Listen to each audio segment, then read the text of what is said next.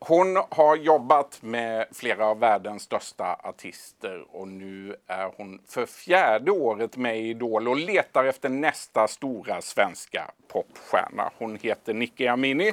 Hon är född i Iran nittonhundraåttiofyra, uppvuxen i Akalla utanför Stockholm. Välkommen. Tack.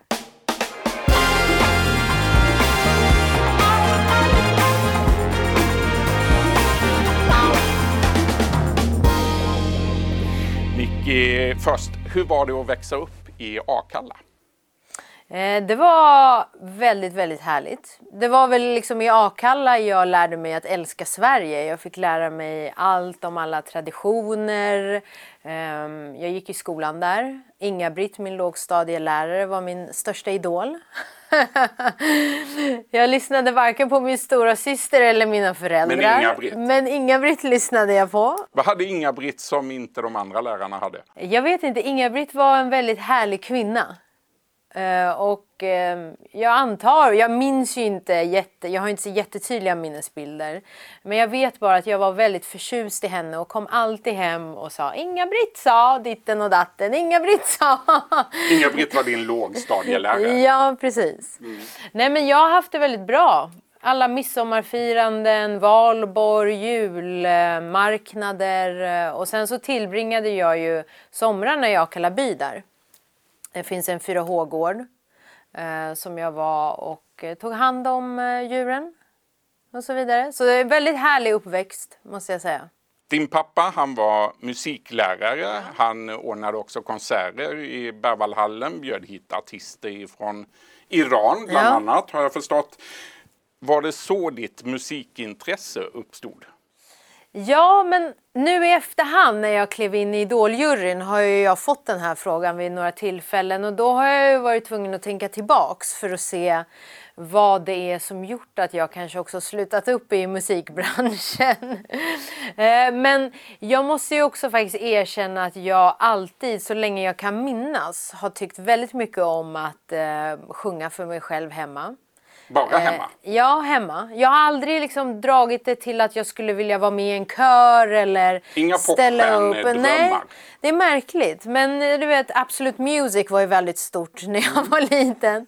Och små så här singelutgåvor. Eh, så gick jag alltid och köpte låtarna som jag tyckte väldigt mycket om. Och jag hade alla Absolute Music eh, alla C D-skivorna. C D. Det var C D-skivor då, ja. Mm. Och så sjöng jag med alla låtar. Men det är klart, från pappa. Eh, jag fick ju se honom i den miljön. Jag fick vara med på konserterna. Ibland hjälpa till med att dela ut blommor i slutet på konserten till artisterna. Kliva upp på scenen. Då var jag nervös, kommer jag ihåg. Och när jag var lite äldre fick jag hjälpa till att sälja C D-skivor i pauserna och, och, och så vidare. Och pappa ville ju jättegärna att jag och min stora syster skulle lära oss någon form av musikinstrument. Vad lärde du dig? Ja, men det fanns ju den här kommunala musikskolan då i grundskolan, en timme i veckan. Eh, skulle jag lära mig spela gitarr. Inte så jättestort intresse för det. Pappa och jag tragglade på där och övade hemma och Tommy, musiklärare, kämpade på. Eh, men vi hade några konserter och så. Som jag, jag klarade av några ackord till slut. Ja, men snyggt. Ja, mm. Du, eh, istället för musik då så valde du att plugga psykologi vid ja. Stockholms universitet. Varför då? Ja, men jag, jag tror att eh, jag visste inte riktigt vad jag ville bli efter gymnasiet. Eh, det var lite oklart. Och jag tyckte att alla de här olika linjerna som fanns, de var ekonomlinjen, juristlinjen, det var väldigt liksom uppspaltat och stelt. eh, någonting som jag alltid tyckte om är att jag trivs i miljöer med mycket människor, jag tycker om att interagera med folk och så. Psykologi fångade väl mitt intresse på så sätt. Eh, så då började jag studera psykologi. Och det var ju genom psykologi som jag fick upp ögonen för marknadsföring och just kommunikation och P R. För det var ju yrken som jag ens inte visste existerade innan. Ja, just det, du hittade dem den vägen. Ja. Du har också drömt om att bli polis. Ja. Varför blev det inte så? Ja, men jag är än idag väldigt förtjust i polisyrket. Eh, jag vet inte vad det är, om det är spänningen, det är... Eh, Ja, men de, de gör ju någonting väldigt bra för samhället. Mm. Så än idag är jag väldigt förtjust, men jag tog aldrig tag i det, och jag tror att några gånger var jag rätt sugen på att söka in till polishögskolan, men jag tror att det var att jag intalade mig själv att jag aldrig skulle klara av fystesten. Du, eh, Nikki Amini, det var tufft också några år eh, i slutet på högstadiet mm. och början på gymnasiet. Du drabbades av ätstörningar och du hade bestämt dig för att banta inför balen i nian. Vad minns du av den tiden? Ja, precis. Jag hade köpt en väldigt fin klänning som jag ville ha på mig till balen. Och jag var ju aldrig överviktig. Men jag minns också att det var många andra eller flera andra tjejer i skolan och i klassen som bantade. Och jag ville också banta. Det hade nästan blivit lite av en trend. Um, helt i onödan egentligen. Vi alla var välmående uh, och fina. Uh, men uh, jag började peta på maten. Uh, och det ledde ju till slut till att jag fick en väldigt allvarlig ätstörning. Uh, och det här började ju nia, men det följde ju även med mig in på gymnasiet och första ring. Uh, och det gick ju så långt så att jag, jag gjorde ju allt för att undvika tillfällen som hade med mat att göra. Um, och jag ljög ju väldigt ofta och, och undanhöll sanningen om vad jag faktiskt hade ätit under dagen. Um, och mot slutet så åt jag kanske ett äpple om dagen. Och vägde väldigt, väldigt lite. Jag var väldigt undernärd. Vad vägde du som minst? Uh, vad jag minns är att jag var väldigt nära fyrtio kilos-strecket. Mm. Ja, fruktansvärt. Ja. Du, vad, vad tänker du om den utseendefixering som finns också idag bland många unga tjejer och killar? Mm. Ja, alltså den är ju, jag, jag önskar ju inte att någon ska drabbas av ätstörningar. Det är ju någonting som är väldigt eh, svårt att kanske också föreställa sig eller ha, förstå vad det faktiskt innebär för individen som, som kanske råkar ut för det. Men för min del var det väl ett sätt, alltså maten är ju det enda du egentligen själv kan kontrollera. Och när jag då upplevde att mycket annat i min omgivning var ur balans och det var mycket krav och så, och så vidare, så antar jag att mitt sätt att hantera det på var att liksom börja pilla och konstla med maten. Hur var det här för dina föräldrar och för din stora syster?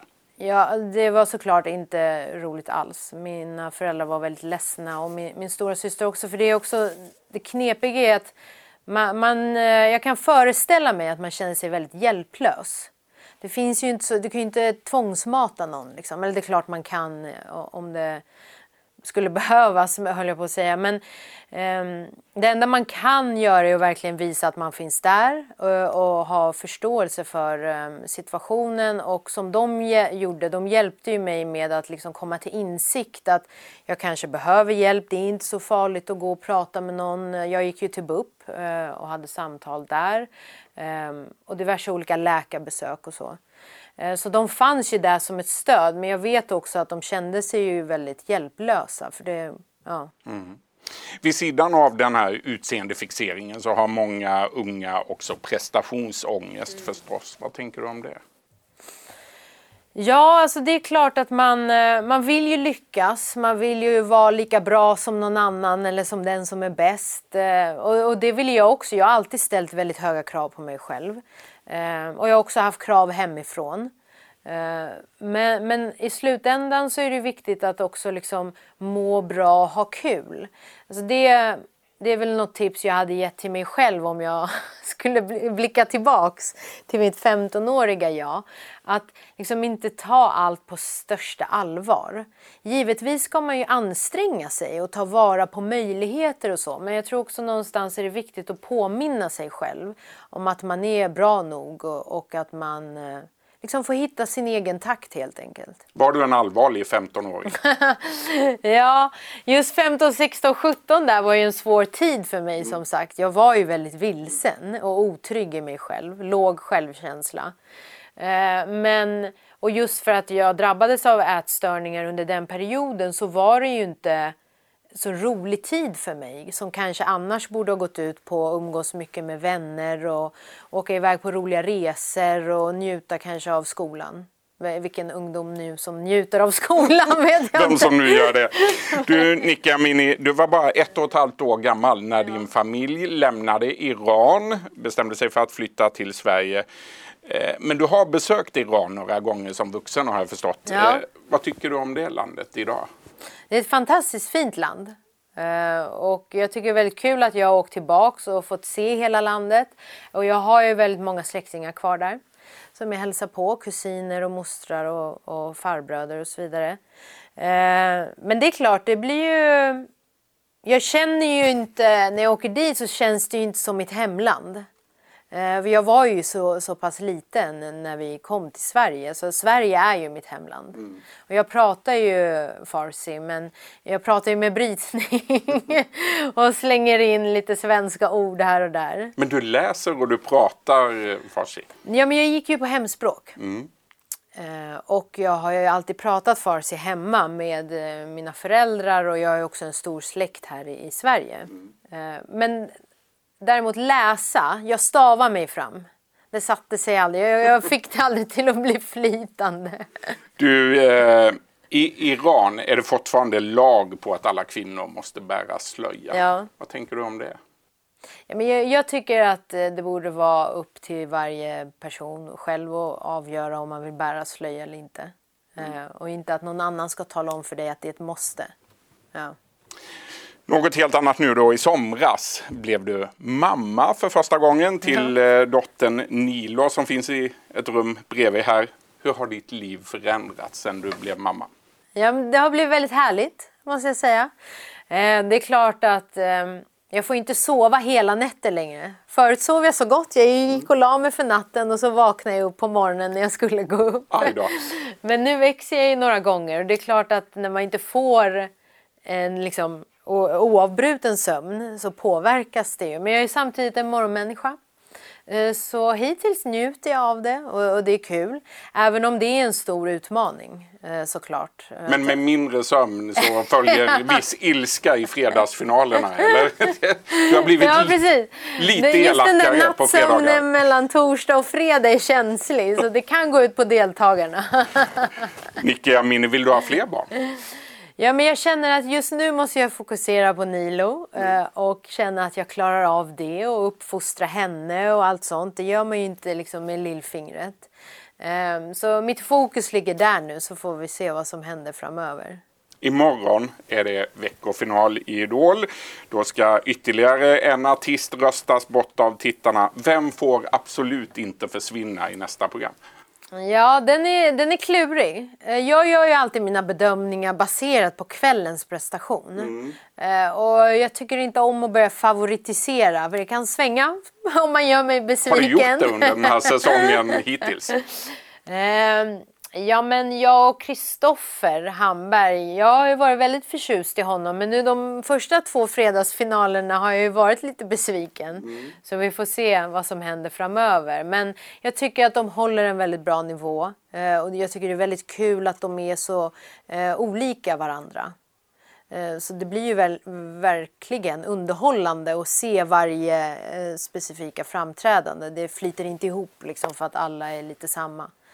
Ni är fyra personer i juryn. Mm. Vem av er har sämst koll? Sämst koll? Jag tror vi har olika koll på olika saker. Mm. Um, tror jag. jag. Jag skulle nog ändå säga att jag är mest uppdaterad, om man säger så. Du är så. mest uppdaterad? Ja. Vem är minst uppdaterad av er fyra? Uh, jag vet inte. Jag tror Kirsti och Bagge får dela på den. Ja. Du, vad är roligast då med det här uppdraget som eh, jurymedlem i Idol? Mm, det är faktiskt att få följa deltagarnas eh, utveckling. Eh, och jag, jag blir alltid väldigt imponerad av, av uh, unga människor som verkligen anstränger sig och jobbar så hårt för att uppfylla liksom, sin allra största dröm. Eh, så jag, jag känner mig så oerhört stolt också sen när de kliver upp på fredagen och, och gör ett jättefint framträdande. Eh, så det, det är det jag njuter av. Vem eller vilka av årets deltagare i Idol kommer vi att minnas eh, om fem år?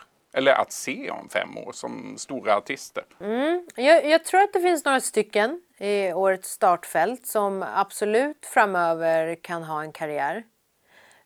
Men det är ju det, Idol är ju liksom en språngbräda in i musikbranschen. Det är en plattform och det är en möjlighet att visa upp sin talang. Sen vad som händer därefter, det är ju delvis upp till personen, alltså artisten själv, men också det skivbolag man jobbar med. Säger Nikki Amini i den här intervjun. Stort tack för detta! Tack! Tack själv! Du har lyssnat på en podcast från Expressen. Ansvarig utgivare är Claes Granström. Ett poddtips från Poddplay. I podden Något Kaiko garanterar röskötarna Brutti och jag Davva dig en stor doskratt. Där följer jag pladask för köttätandet igen. Man är lite som en jävla vampyr. Man har fått lite blodsmak och då måste man ha mer. Udda spaningar, fängslande anekdoter och en och annan arg rant. Jag måste ha mitt kaffe på morgonen för annars är jag ingen trevlig människa. Då är du ingen trevlig människa, punkt. Något Kaiko, hör du på Poddplay. Därför är gardinerna.